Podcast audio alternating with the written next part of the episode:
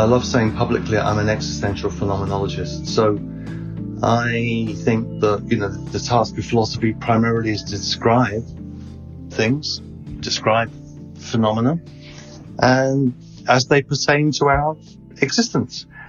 And um, when it comes to the question of, say, of meaning, then, um, you know, I'm with, I think it's Merleau-Ponty who says that, you know, we're not condemned to freedom, like Sartre says, we're condemned to meaning.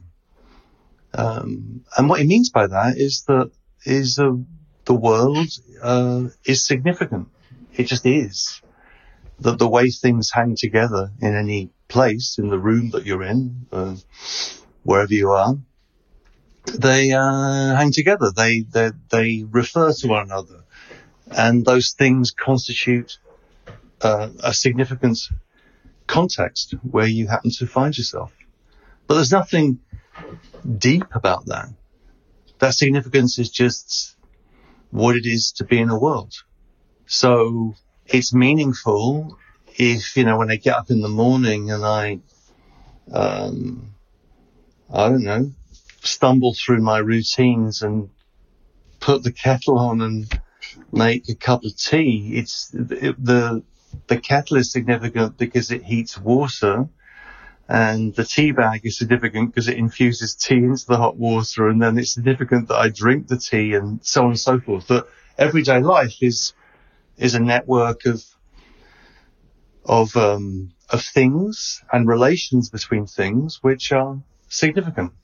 But that significance itself is not a deep significance. We just, we notice it when, um, it doesn't function and we notice it when it's gone. And that, that throws up the question of, you know, meaninglessness when things cease to become, cease to have meaning. That's, uh, that's maybe when questions begin to start. In a sense, one kind of delusion that we live in is the idea of, um, that things are explained by the brain.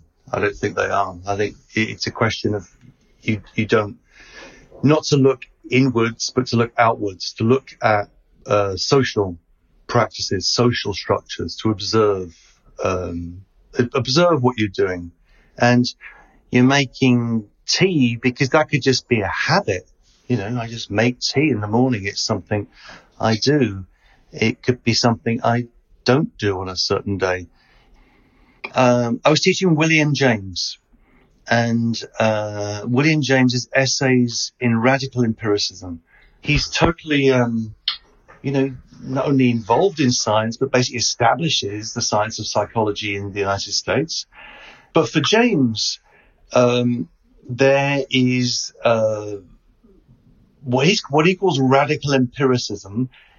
Just begins from this, begins and ends from this idea that there's experience, and this experience is a plural uh, sort of concatenation of stuff to which we can add other things all the time. It has the structure of uh, the image that James uses. It is a is a, a mosaic.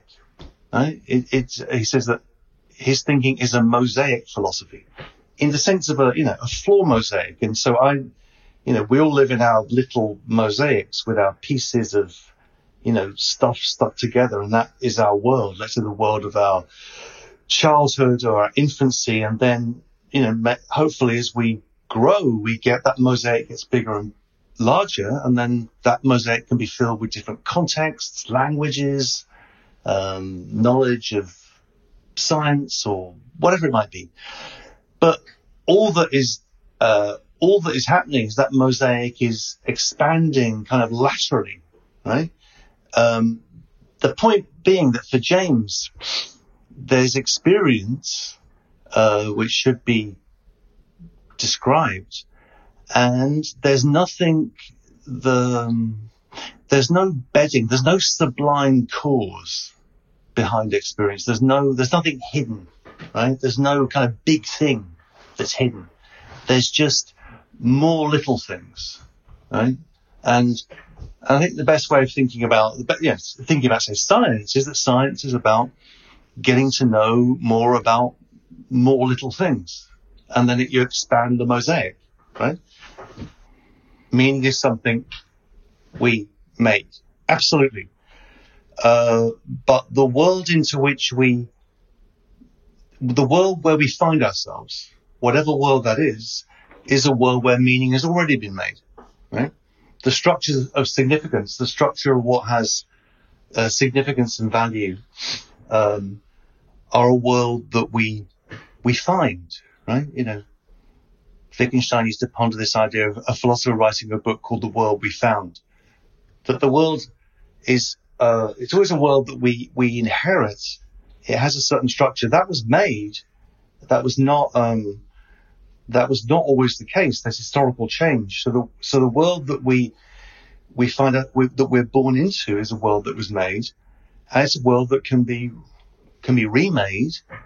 Um, and certain people have the skill, the ability, the genius, the, the good fortune to be people that can make that meaning in a, remake that meaning in a particularly powerful way, right?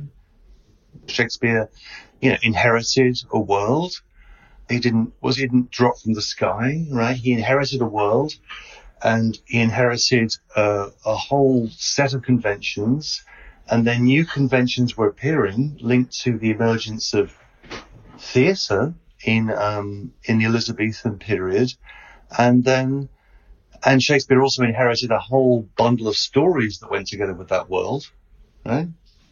Stories that you know, of kings, of queens, um, or stories from the mythic past, like Lear and Macbeth, and then he remakes them in the form of plays, and um, so it's um, I think it's always like that. I think if you like, culture is uh, culture is the place where we can remake meaning, and and certain people get to be really good at it.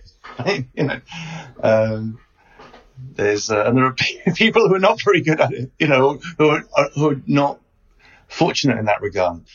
If you think about things musically, I think it's really helpful because music is always about um, impure, impure kind of hybrid forms of uh, cultural influence, right? You can't isolate. You, know, you can't. All these traditions, say the tr- musical traditions of the South, they're all cross-pollinating and moving back and forth geographically, you know, and it's and it's and it's also crossing, you know, what they used to call in the you know, until the 40s and 50s, the race line in very powerful ways, right? If you think about, I mean, one standard view of say, the history of American music is you have to go back to the blues and jazz. Sure. That's, that's a huge part of the story. But then what was going on in the, you know, the hills of Kentucky and, and, uh, Eastern Tennessee and, you know, poor white people who were, who had, brought uh, folk traditions from uh, the British Isles that then they were fiddling and you know and dancing and that and that happens. you've got blue and then that produces new forms. So it's um, music is a really good way of thinking about uh, remaking as a kind of without what, what well not want to use the word you know uh, pejoratively kind of bastard assemblies that we, we put things together in new ways and then remake meaning. And you could say similar things in relation to literature and many other things as well, but music is really good because you can hear it. You can you hear a song and then you say, well, listen to this song 20 years earlier. There's a great uh, distinction in um, in Husserl between um, sedimented and reactivated tradition. So the problem with traditions is that when traditions go dead, they become sedimented, like like just like a sediment at the bottom of say a, a fish tank or something. And uh, what is required culturally, philosophically, is to reactivate those traditions, um, mess up that sediment, and then to reshape it in a different way. So the um, yeah, the, I mean that that's how that's how change happens through uh, through alterations of understandings of tradition by reactivating them. You know, sports are really good examples because they're they're ways in which knowledge is embedded over generations. I mean, baseball would be, I think, the most powerful example in the US. The way you know, this extraordinary knowledge that baseball fans have about the game, statistics, and they can tell you stories that go back generations. There's something about sports which is where it's able, you're able to kind of see all the, all of that, um, all that stuff playing out in relationship to deeply held forms of loyalty and sen- sentiment. And that's, uh, it's really important.